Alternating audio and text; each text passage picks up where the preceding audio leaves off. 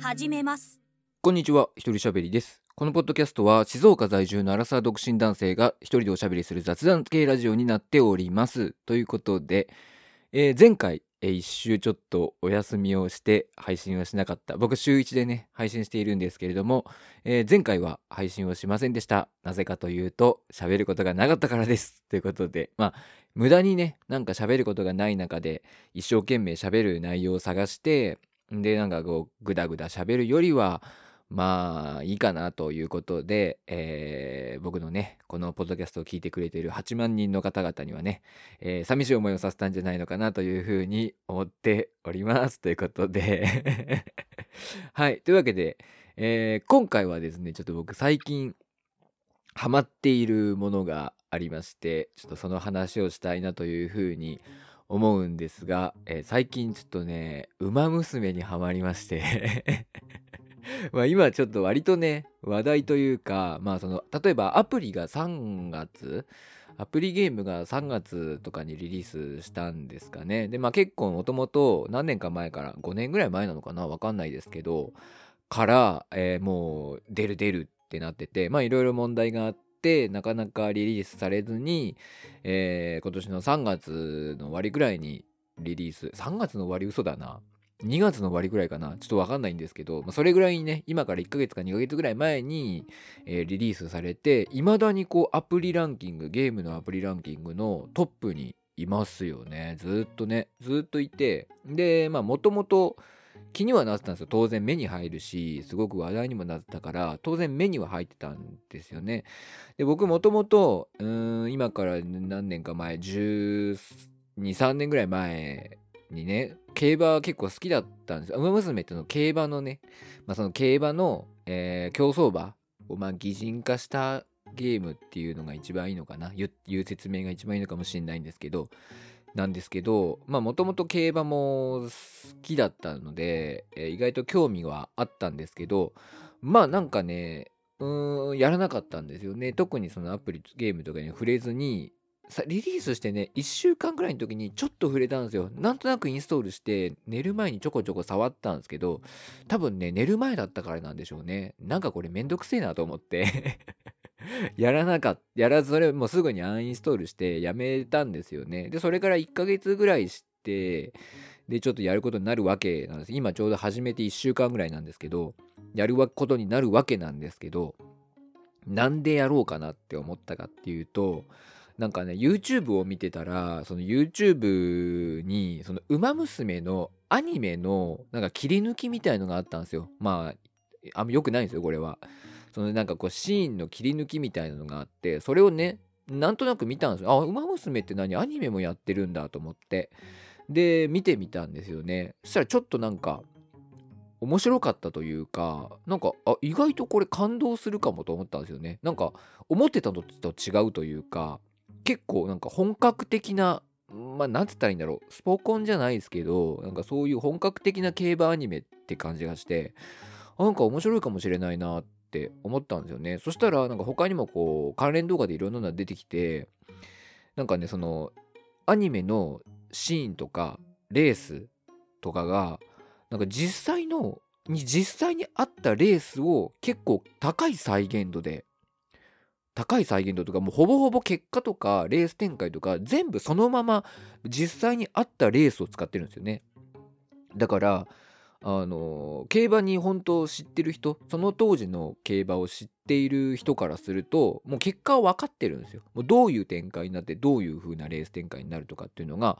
分かっててそれをまあ実際のレースとかを見せながらなんか解説してる動画とかあとそのアニメのワンシーンワンシーンにこういろんなねなんかキャラクターのセリフだったりとかなんかやってることとかそういうのがもともといた馬のエピソードがから来ていたりとか、えーなんだろうななんかそういう血縁関係とかあそういうのがねこうなんていうんですかその要は元の馬のエピソード元のレースをすごくなんかこういろいろ盛り込んでるっていうことを解説しててへえと思ってなんかすごいなって思ったんですよねそれで。で、えーちょっとアニメを見てみようと思ったんですけど、まあ、アニメを見るよりも先にアプリをやり始めたんですよね。でまああの一回やった時はちょっとめんどくさいなって思ったんですけどその「ウマ娘」のゲームってどんなゲームかって言ったらあのパワプロなんですよね要するに。実況パワフルプロ野球、まあ、パワプロって言った方が知名度あるか。パワプロなんですよ。であの要はパワプロのサクセスっていうキャラクターを育てるモードがあるんですけどそれなんですよね、まあ、やったことある人はまあああはいはいってなって、まあ、やったことない人はもう分かんないでもううまく説明できないで分かんないままでいいですけどなんですよ。でだからねなんか分かるんですよね。あやどうやればいいかが。基本的なことが分かる。で競馬の知識もあるから基本的なことは頭に入ってるから分かるんですよ。やることが。できるっていう。でちょっとなんか初心者最初何すればいいかっていうのをちょっと調べてやったらだんだん面白くなってきちゃって楽しくなっちゃったんですよね。結構今ちょっと睡眠時間を12時間削って やってるような段階になって日中ちょっと眠くなっちゃったりとかするんですけど、まあ、久々にちょっとハマることができてしまって。でその後に最近アニメを見始めたんです。ウマ娘ってまあシーズン1、シーズン2、まあ、1期2期ですね。やってて、まあ、全10、両方とも12話、13話かな？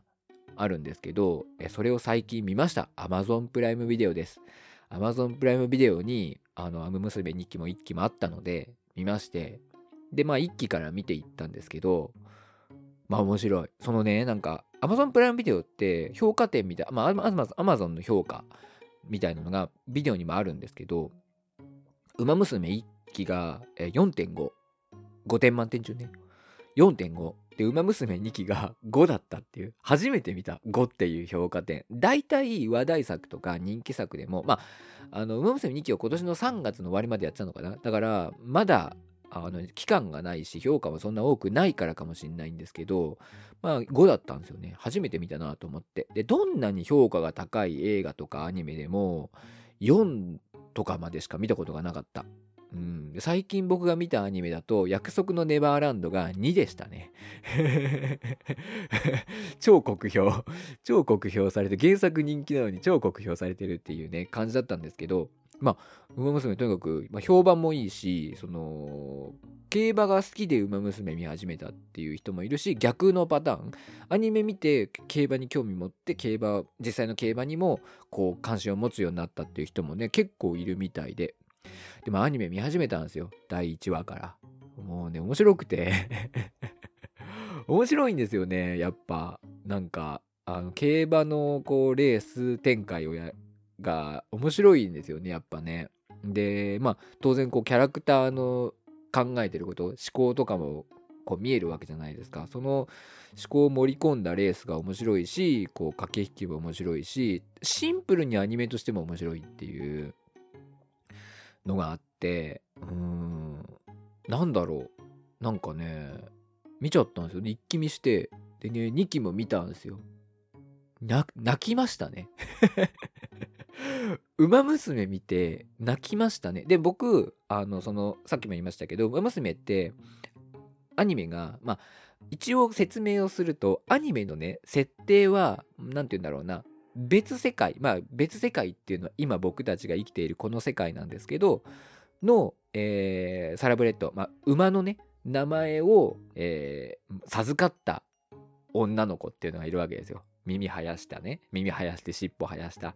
えー、競走馬の名前を授かった女の子たちっていうのが僕たちの住んでいる世界線とは別の世界線にいてそこではまあ馬娘っ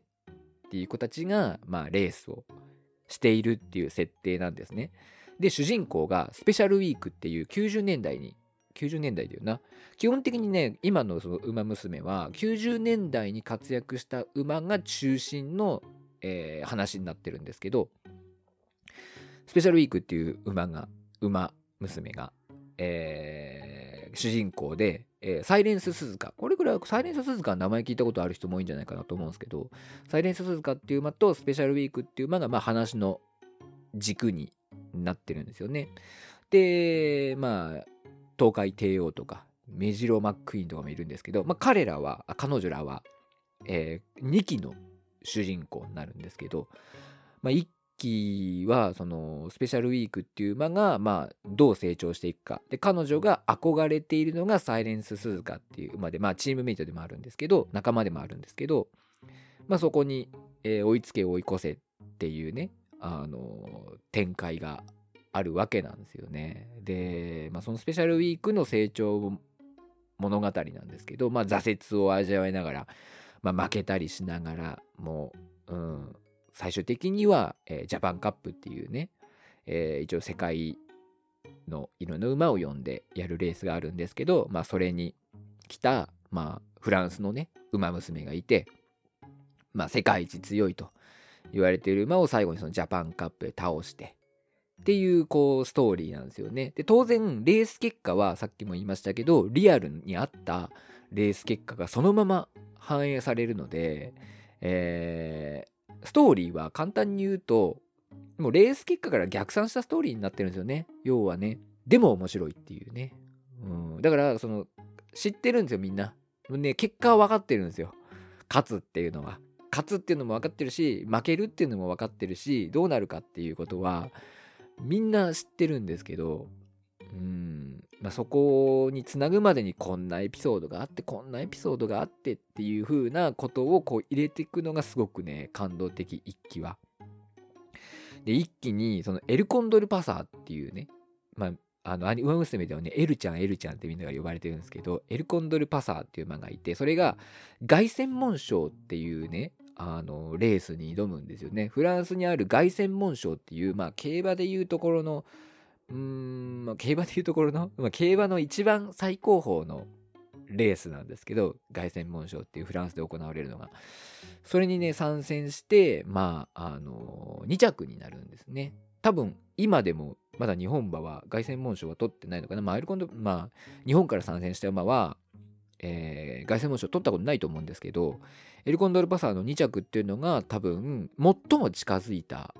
瞬間その凱旋門賞にこう勝つ日本から行った馬が勝つっていうのに最も近づいた瞬間だったんですよね。で僕このエルコンドルパサーの実際の馬のエルコンドルパサーのレースを実はむちゃくちゃ見た時があって僕はリアルタイムで見てたわけじゃないんですけど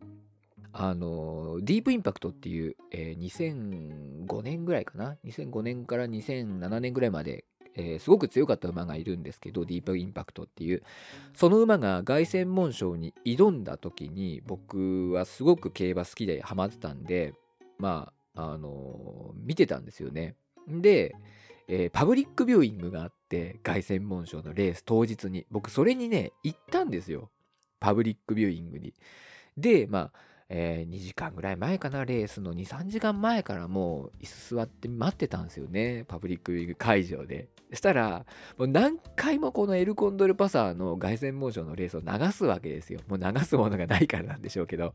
で僕ね、その時にも腐るほど見たんですよね。で、周りにいたね、おじさんとかがね、なんかその、あのもう結果も分かってるレースなのに、おい、いけいけとか言ってるんですよ。で、なんか、あの、結果分かってんのになんか、応援しちゃうなとか言って言ってて、うん、それがすごく印象的で、で、まあ、とにかくそのエルコンドルパサーのレースっていうのは僕はリアルタイムでは見てなかったんだけど、まあ、腐るほど見たっていうね、えー、ことがあって、まあ、その実際のレースが、まあ、アニメでも、えー、再現されていて、で、そのエルコンドルパサーが、まあ、負けて、うん、で、なんかこう、スペシャルウィークとは、まあ、同期だし、なんか、学校の、学校があるんですけど、馬娘の。その、同じクラスなんですよね。で、仲もいいと。で、まあ、レースに負けて、えー、いつも明るいんですよ、エルコンドルパサーちゃんは。エルコンドルパサーちゃんめちゃくちゃ明るいんです。なんかね、エルコンドルパサーって外国サンバなんですよ。プロレスラーみたいな仮面つけて、ないないでーすみたいな。なんかよくある、よくある外国人キャラ、アニメの。ないないでーす、今日も元気でーすみたいな感じの感じなんですよね。そんなエルちゃんが凱旋門賞の後にスペシャルウィークにね電話をしてきてで最初は明るく喋ってるんだけどあの途中から悔しいって言って泣き出すんですよ。そのシーンがすごく良くて僕はね僕は良くて、まあ、一期の僕の好きなポイントなんですけどまあその凱旋門賞勝った馬なんていう名前なんか忘れちゃったんですけどその凱旋門賞でエルコンドルパサーに勝った馬が日本に来てジャパンカップにで走るってことになってそれをスペシャルウィークが倒すっていう実際にあった、えー、展開をアニメでやってる。だからスペシャルウィークが主人公なんだなって感じなんですけど。でプラスアルファそのアニメの一期ではそのサイレンス鈴鹿っていうのがまあその主人公スペシャルウィークの憧れの存在として描かれてるんですけどまあそのスペシャルあサイレンス鈴鹿って結構悲劇的な終わりを遂げている馬なんですよね。要はあのレースの途中でもうぶっちぎりのトップ走ったんだけど、えー、途中で怪我をしてしまって、えー、それで予後不良って言って馬はあの走れなくなっちゃうと生きていけなくなってしまうので、まあ、安楽死っていう処置が取られるんですよね。予後不良って取られてしまうと。だから走れなくなったら馬って死んじゃうんですよ、まあ、サイレンスズカっていうのはレース中の怪我でまあそういう悲劇的なね最後を迎えてしまうんです。でアニメでもそのレースでは怪我をしちゃうんですよね。であの復帰できるかは正直わからないというか、まあ、無理でしょうっていう診断を下されるんですけれども、まあ、実際のね馬のサイレンス鈴鹿はあのよ安楽死っていう形が取られてしまったんですけどアニメのサイレンス鈴鹿は、えー、なんとかあの復帰をするっていうね最終的に復帰をするっていう。でまあ本当にもう一番下の一番下？まあその G1 とか G2 とか G3 とかじゃなくてオープンっていうねあのくらいのレースに出てで、なんか復活を遂げて、で、2期ではなんかアメリカに行くんですけど、うん、なんかまあね、実際にね、G1 とか走らせちゃうと、まあこう、史実とは違ってきちゃうから、まあでもなんかこう、サイレンス鈴鹿はま無事にこう復活するっていう、だから、その当時のね、競馬を知っていて、90年代当時の競馬を知っていて、サイレンス鈴鹿っていうそのの悲劇を見ていた人からすると、アニメのサイレンス鈴鹿は諦め、諦めずに言ってたらおかしいな。うん、復帰をね、そのね、馬のサイレンス鈴鹿は別に諦めたわけじゃないから、うん、サイレンス鈴鹿はね、アニメのサイレンス鈴鹿は復帰するよっていうのも、ちょっとなんかこう、少し救いになるのかなっていう風な感じはしました。はい。まあ見てない人は全然わかんないっていうね ちょっとね、僕もこの話をするのに、どの、どこに向けて話せばいいのかなっていう、その、何ていうの、ウマ娘見たことがない人に話すスタンスなのか、それとも見たことある人に対してこうだったね、ああだったねっていう話をするべきなのか、ちょっとね、悩んだんですけど、だから今多分見てない人に話してますよね。見てなくて競馬がちょっとわかる人に向けて話しちゃってるから、一番なんかダメな気がする。ちょっとまあなんだろうねなんかねストーリーとかこういろんなこういうなんか現実の競馬とのなんていうのシンクロしてる部分とかそういうのはこう YouTube とか見ると結構ね解説を詳しくしている人がねたくさんいるんですよ。まあ、なので僕がねわざわざ語ることでもないなっていうことだと思うんですけれどもでねまあ僕は1期を見て面白かったなと。で2期はこれ以上面白いのかと思って、まあ、2期見始めたんですけどまあ面白かったですね。今度はその東海帝王っていうね名前のウマ娘とメジロマックイーンっていうのそのウマ娘の、まあ、ライバル関係を描いていくんですけど、んまあ面白かったんですよね。このね、ストーリーがね、なんていうかもう、怪我のストーリーなんですよ、本当に。怪我の話なんですよ、ほとんど。ま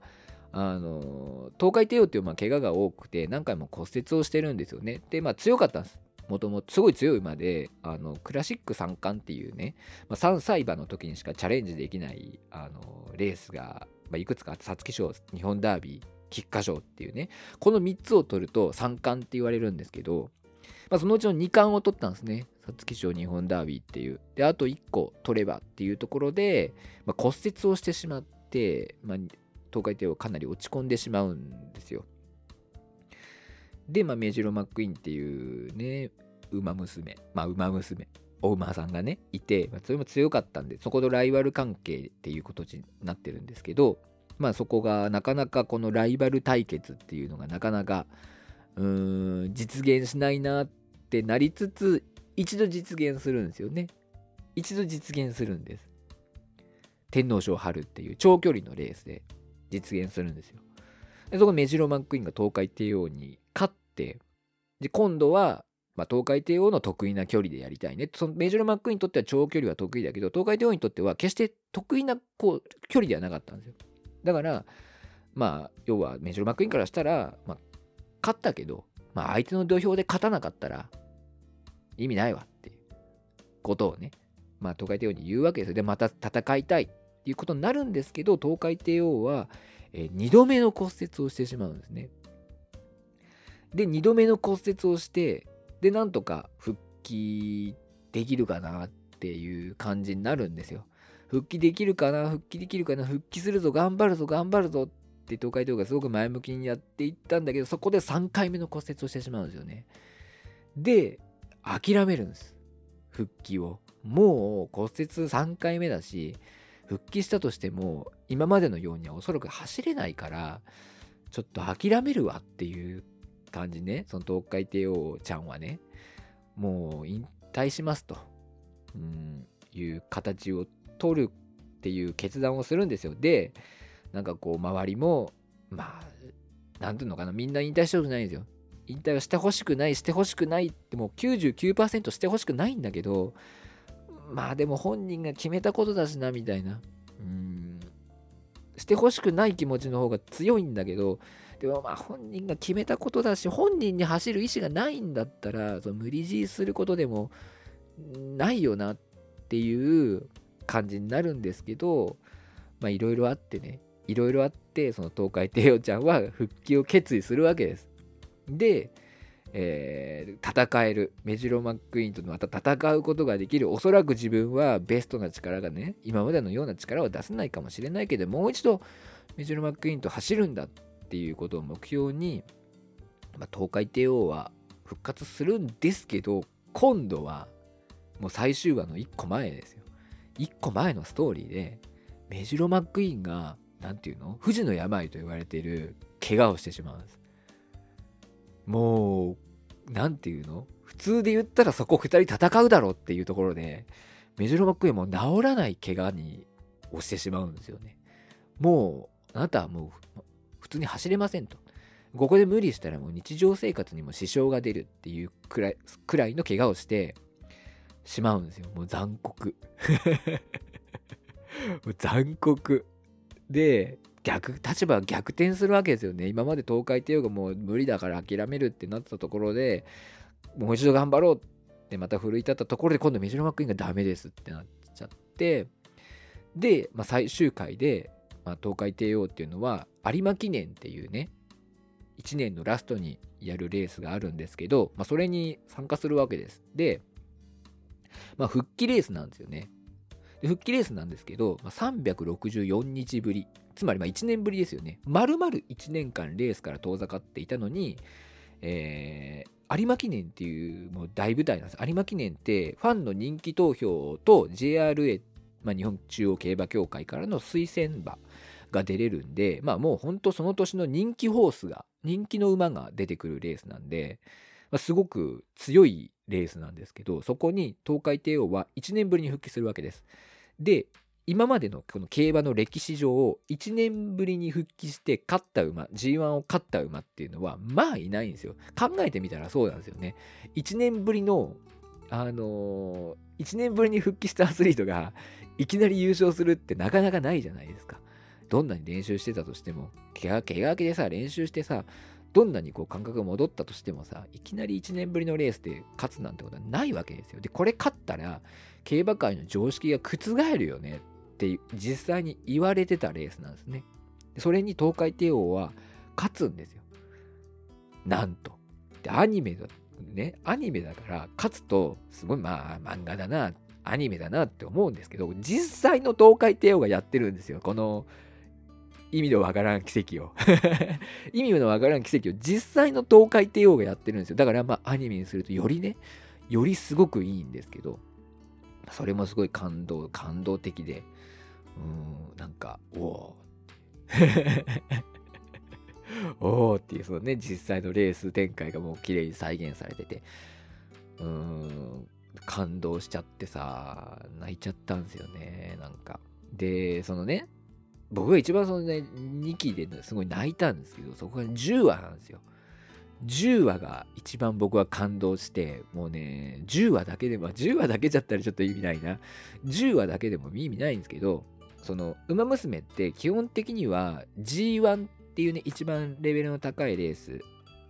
でまあ優勝していたりまあ、えー、頻繁にそこに参加して上位に入っていたりとかっていう馬が、えー、メインでこう馬娘化されてるんですよね。まあ当然ですよね。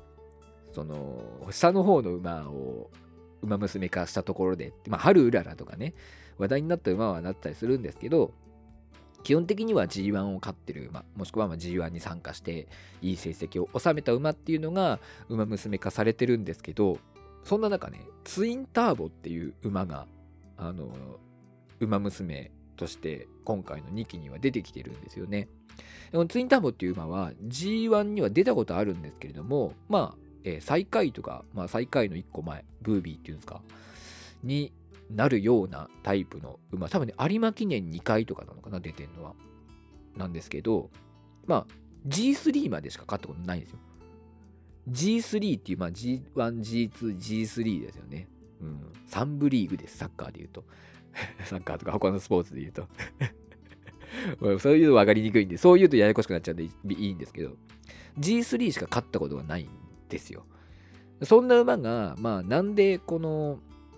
馬娘に課されたかっていうと、まあね、あの、G3 のレースでも、まあ、すごいね、伝説的な、まあ、大逃げですよね。もうずっとこう、ブワーって先頭をね、もう後続との歯をグワーンって引き離して、そのままゴールしちゃうっていうね、伝説的なレースをやってる馬で、あの結構人気があったらしいんで僕リアルタイムを知らないんで何とも言えないんですけど結構人気があったらしいんですよ。まあ、そんな馬があ馬娘化されたと、まあ、異例中の異例でね。馬娘化されたと。でやたらねこの東海帝王をライバル視しているんですよ。まあ、実際のこのツインターボと東海帝王っていうのは、まあ、同期であること以外のこう接点はあまりないみたいなんですけど、まあ、アニメではそのツインターボがやたら東海帝王をライバル視してるんですよね。ただ、まあ、ライバルっていうよりは、うん、憧れというか、もうなんかすごい憧れてるっていうね、同期のこの東海帝王にすごく憧れを抱いてるツインターボが、それをまあライバルだっていう風な形で、まあ、表現してるみたいな感じなんですよ。で、まあツインターボでちょっとおバカさんというか、うーん、なんていうのかな、まあアニメにもよくいるようなキャラクターなんですけど、すごくね、なんか、ほんとバカで一直線で、なんかブレない、うん、ようなやつなんですよ。で、なんかそのね、東海帝王がもう、と戦いたいですよね、ツインターボは。とにかく東海帝王と一緒に戦いたい。でもなんか、うん、東海帝王に挑戦状とか出してもなんか返事も返ってこないし、なんだろうな、みたいな感じで、あの、いると、ですよ。で、東海帝王のとこに行くんですよね。引退を決意した東海帝王のとこに、ツインターボが行くんですよ。で、えー、さっきも言いましたけど、もうみんな東海帝王に引退してほしくないけど、まあ、本人がもう辞めるっていうなら仕方ないなっていう感じになっていたんですね。で、ツインターボはなんか東海帝王にもう僕は走らないよって東海帝王に言われるんですよ。走らないって言われるんですけど、嫌だって言うんですよ。ツインターボだけがこのね、ストーリーの中で、まあ、みんなやめてほしくない、やめてほしくないって思ってるんだけど、本人にはやっぱ言えないじゃないですか。いや、俺ほんとやめてほしくないんだよ。もうやって言えないじゃないですか。本人がもう苦渋の決断をしてるんですよ、本人も。そんなね、決断を下した人に自分のわがままでやめないでくれって言えないじゃないですか。でもツインターボはね、はっきり言うんですよ。嫌だっつって。そんなの帝王じゃないよって言うんですよ。諦めるのは帝王じゃないよって言って。で、言い返すんですよ、東海帝王も。いや、僕だって、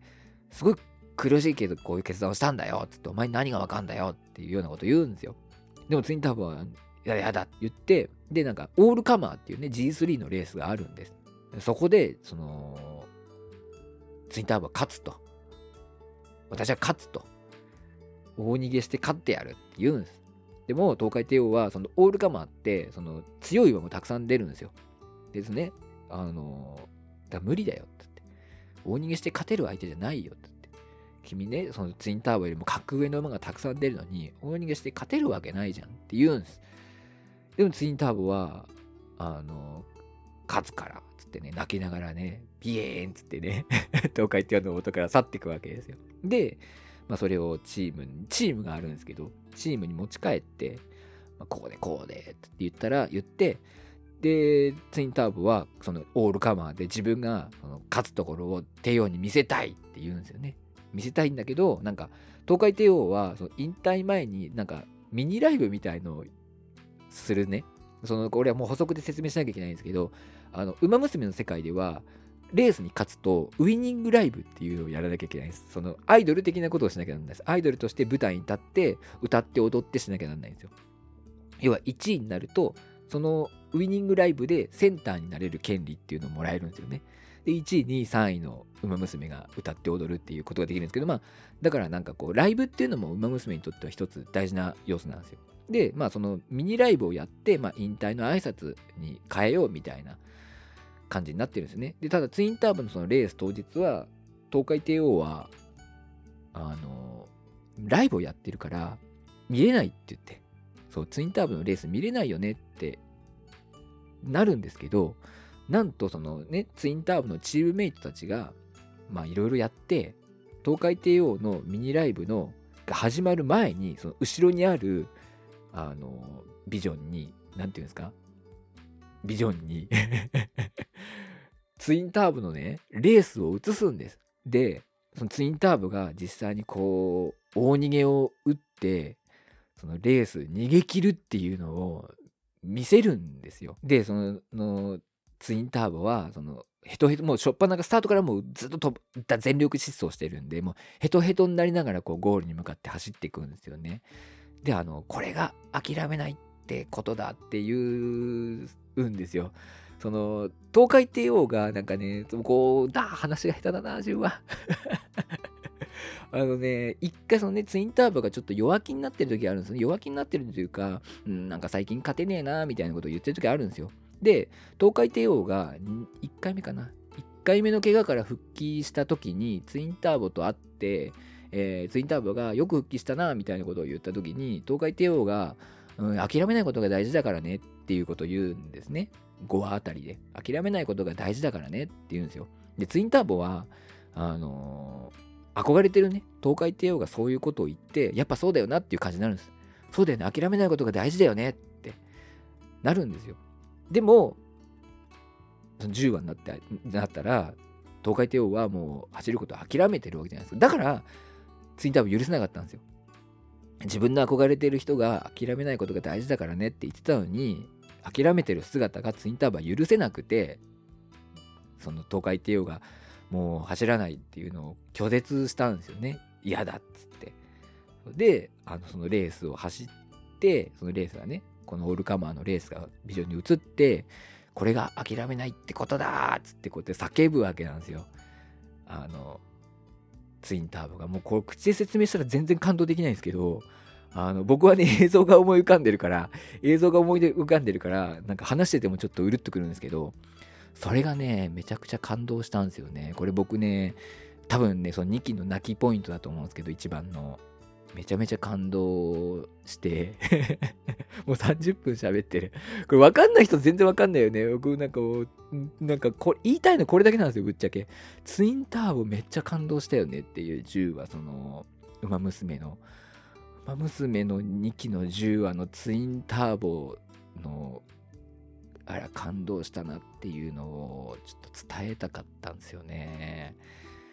で、東海帝王は、ツインターボのレースを見てね、こう唇を震わせてるんで、震えさせてるんですよ。ああ、みたいな感じで。で、その映像をバチって終わるわけですね。終わったところで、なんかこう、チームメイトとか、帝王、東海帝王のこうファンの人たちが、やめないでくれっつって言うんですよね。で、まあ、あの、東海帝王は、もう一度だけ諦めないで頑張ってみようっていう風な決意をするんですけど、まさかこの G1 にね、勝ったこともない、G3 でしか勝ったことがないツインターボが馬娘化されてて、最初のうちはなんかずっとネタ枠みたいな感じだったんですよ。ネタ枠みたいな感じだったんですけど、最後の最後でまさか主人公が、この最後の最後で復活を決意するきっかけになるっていうね、展開がもう、熱い。この脇役の活躍。ツインターボ好きなやついるだろうっていうね、その作ってる人たちのツインターボ好きなやつ絶対いただろうっていう、なんとしてもツインターボをねじ込みたいって言ったらおかしいんですけど、まあ一応東海帝王と同期っていうね、あの、つながりがあるから、まあ同時期のレースっていうのがね、あるんで、ねじ込むことはできるんですけど、まあ、そういうストーリー展開なんです。だからなんかこ、ほんとね、馬娘はなんか実際に競馬を見たことがある人、その、特に90年代の競馬を知ってる人ですよね。だから僕よりもちょっと年上の40代とか50代くらいの人だと思うんですけど、そうなってくると、はね、見たら面白いと思う。ああ、なるほどね、とかって、その馬の一つ一つのエピソードもさ、なんか馬同士がさ、なんか運命的なものを感じるって言ったら、大体血縁関係があるんですよ。この馬とこの馬って、まあ、おじいちゃんと孫だよね、みたいなつながつながりがあったりとか、なんか機種が一緒とか、うーん、なんかいろんなね、その、よく餌をたくさん食べてたっていう馬はさ、なんかずっとなんか食べてたりとか するんですよね。そういろんな馬が出てくるんで、そのオグリキャップとか、うん、も出てくるんで、ちょっと、競馬好きな人は見てほしいな。馬娘は。なんか、やっぱ、えって思うんじゃないですか。なんかその、競走馬の名前を背負った女の子が走る。どういうことみたいな 思うと思うんですけど、本当になんかね、この競馬に対する、実際の競馬に対するリスペクト、実際の馬に対するリスペクトがすごくあるんですよね。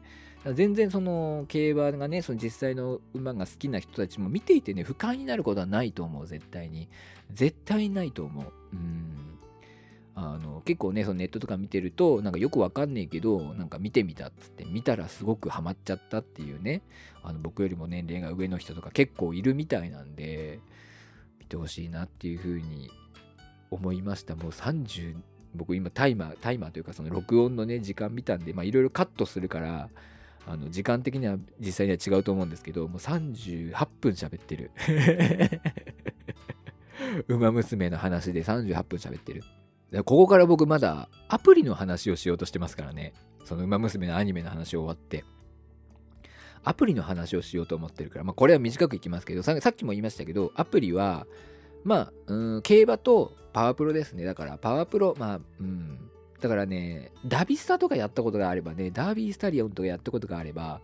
すごい取っかかりやすいゲームだとは思う。ただ、めちゃくちゃ、難しいというか、当然ガチャ要素もあるから、そういうところもあるし、ガチャのそのね、運がいい悪い、課金するしないとかっていうのもあるし、うーん、なんかね、強い馬を育てるためには、強い馬を育てるための土台になる馬を育てなきゃならないですよ。その土台になる馬を育てるのが結構運要素が強くて、何回も何回も作って作って作って、ようやくできたみたいな感じなんですよね。僕まだその土台になる馬、あの理想的な馬はも全然もうでとできてないんですけど、これ本当にできんのかなっていうくらい 感じなんですけど、まあそれをね、今作るために黙々とやったりとかするんですけど、本当になんかね、レースもその作った馬が走るじゃないですか。まあ最近はね、ちょっと飛ばしちゃったりとかしてるんですけど、やり始めたばっかの頃は、もう見ちゃってましたね、今日、レースを。もうレースもね、すごくね、いいんですよ、そのアプリの。面白くて見ちゃうんですよね。いけいけとかって思いながら。だからなんか、一緒にやりながら、なんか、そのレースを見たい。育成してる馬のレースを誰かと一緒にね、見たい。楽しいじゃないですか。勝てるかなっつってさ、走らせてさ、勝った勝ったっつってね。まあ大体なんかね、その多分慣れてきちゃうと、1位とかも取れちゃうんで、簡単に。あのー、つまんなく、つまんなくなっちゃうというか、そのレース自体のね、勝つかの負けるかなっていうワクワクはなくなっちゃうと思うんですけども、まあ、なんとかね、なんとかかなんとかしながら、あのー、いいくらいのレベルにさ、調整してさ、勝つか負けるかっていうのをさ、誰かと見ながら、やったら面白いんだろうなっていうふうに思いますが、まあ僕は今一人で黙々とやって、もうレースもポポンと飛ばしちゃってるんで、うん、でもレースもね、すごくクオリティが高くて面白いんですよ。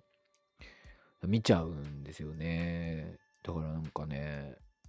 すごい今、めっちゃ馬娘やってる。もう本当はね、家でやりたいことあるんですよ。アマゾンで買い物とかもしたいし、あ何買おうかなとか選ばなきゃいけない、選びたいのもあるんですよ。他にもいろいろやりたいことあるんだけど、もう今、馬娘しかやってない 馬娘ずっとやってるから、どんどん先送りになっちゃって。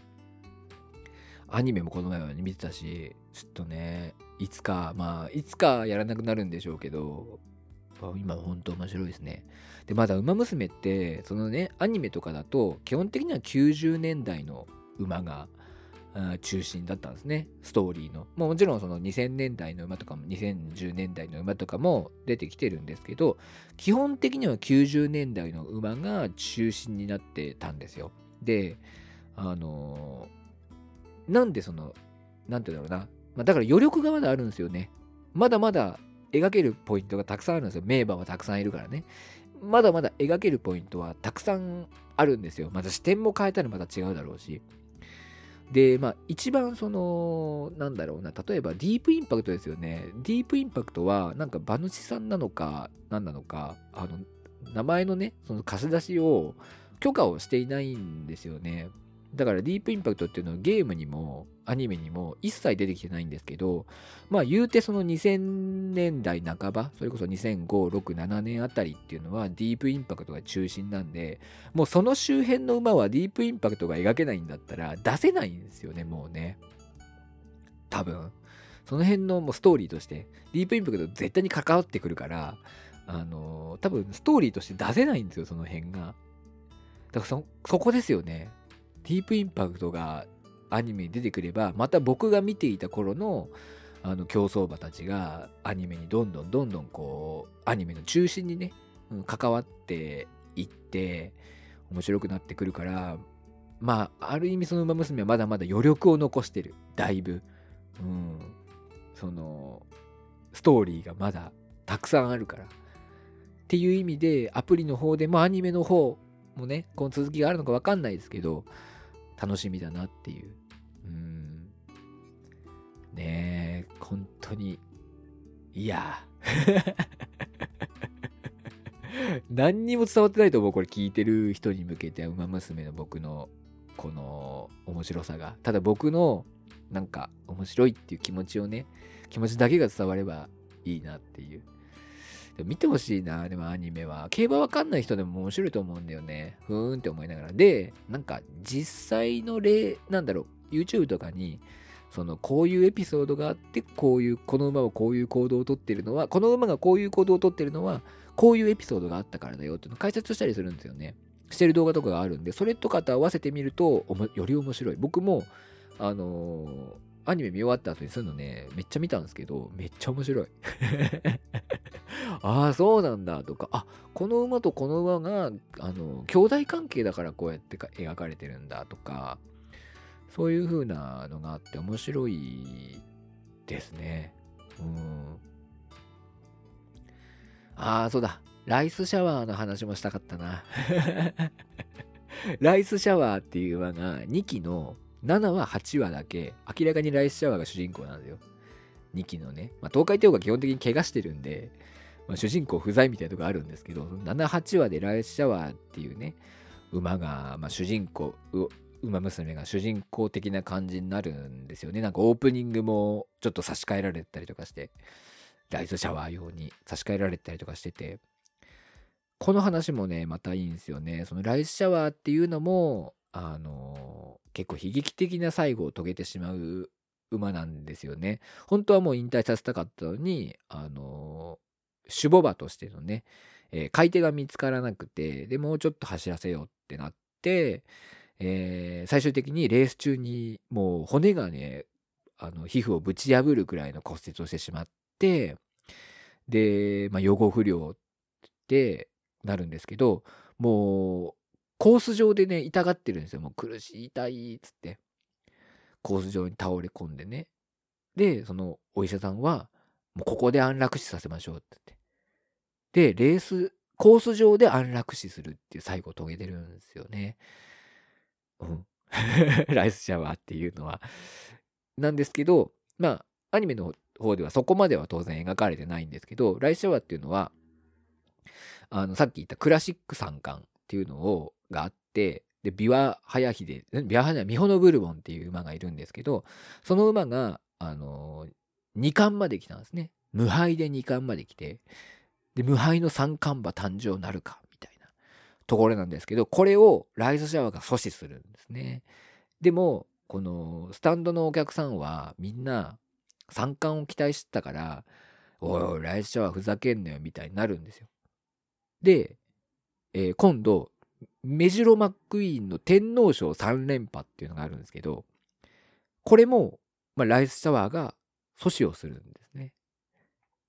その天皇賞3連覇を阻止するまでのまあお話がまあ、2期の78話なんですけどライスシャワーはミホノベルボンの参観を阻止したことで周りからギャーギャー言われて、まあ、ブーイングも浴びせられてすごく辛い思いをしたからもう走りたくないですって言うんですけどまあいろいろあって結果的に走ることになるわけです。まあその当事者のねミホノベルボンとかから励まされて走ることになるんですけど走るまでにもうめちゃくちゃ練習するんですよ。めちゃくちゃ練習してあの精神は肉体を凌駕すると思いますって言ってで、まあ、実際のライスシャワーもその天皇賞勝つ時にめちゃくちゃ練習して体重がね12キロぐらい落ちるぐらいもうあの他のね調教師さんから「おもうやめとけってもう怪我するよそんなやったら」って言われるぐらいに本当にね鍛え上げて天皇賞に挑ませると。でその時のまあ本当にライスシャワーの様子がもう馬というよりはもう肉食獣みたいだとか、鬼のようだって言ってね、いう風な、あの、表現をされて、今までのそのライスシャワーじゃないみたいな雰囲気をまとってレースに挑むんですけど、まあそういうところがね、こう、ちゃんと再現をされていて、で、まあ天皇賞実際勝つんだけど、やっぱりちょっとこうスタンドのお客さんはやっぱミシェル・マックイーンの3連覇を期待していたから、ちょっとライシャワーに対して、おい、なんだよみたいな。なるんですよね。でもライシャワーは、なんかいつか、いつか自分が勝って、みんなが喜んでくれる、幸せな瞬間が訪れる時が、時が来るんじゃないかって思いながら、今も頑張ってるっていう全然伝わらない。全然言葉にできないやだからこのライスシャワーのこの話とかも知ってる人からすると本当にあのー、綺麗にね、綺麗に描いてくれてるなっていう気がします。このライスシャワー自身の苦悩だったりとか、えー、でもそのライスシャワーのその勝つための姿勢ね、勝ちに対する姿勢だったりとか、そういうのがすごく描かれてて、7、8話、特に8話のオープニングもね、すごくかっこいいんでね、いやー見てほしいなほんと競馬好きな人に見てほしいですね。というわけで、えもう1時間ぐらい話します。この、これが多分僕のポッドキャスト最長になるんじゃないかっていうね、感じなんですけど、もしかしたらこれ前半と後半に分けるかもしれないな。前半と後半に分けるかもしれないですね。このポッドキャストは。まあどうなるかちょっとわからないんですけれども、えー、今回はこの辺で終わりたいと思います。まあぜひ、ウマ娘ね、Amazon プライムビデオとか、他のね、あれでも見れるのかな？わかんないんですけど、僕は Amazon プライムビデオをメインで使ってるので、えー、見ましたけど、まあ見れると思うので、ちょっと見てください。アプリの方は、パワープロやったことある人はとっつきやすいと思います。まあ、アニメ見て、まあ、やりたいと思ったらやるくらいのね、感じで僕はいいと思うんですけども、まずちょっとアニメ見てほしいな。おすすめです。はい。というわけで、えー、この番組はですね、皆様からのご意見、ご感想をお待ちしております。えメールはですね、詳細欄にありますので、えー、そちらから送っていただけると嬉しいです。えー、ぜひね、ウマ娘、私も僕も見たよ、やってるよっていう人は、語りましょう。語りましょう。ぜひメール送ってください。というわけで、この辺で終わりたいと思います。一人喋りでした。バイバイ。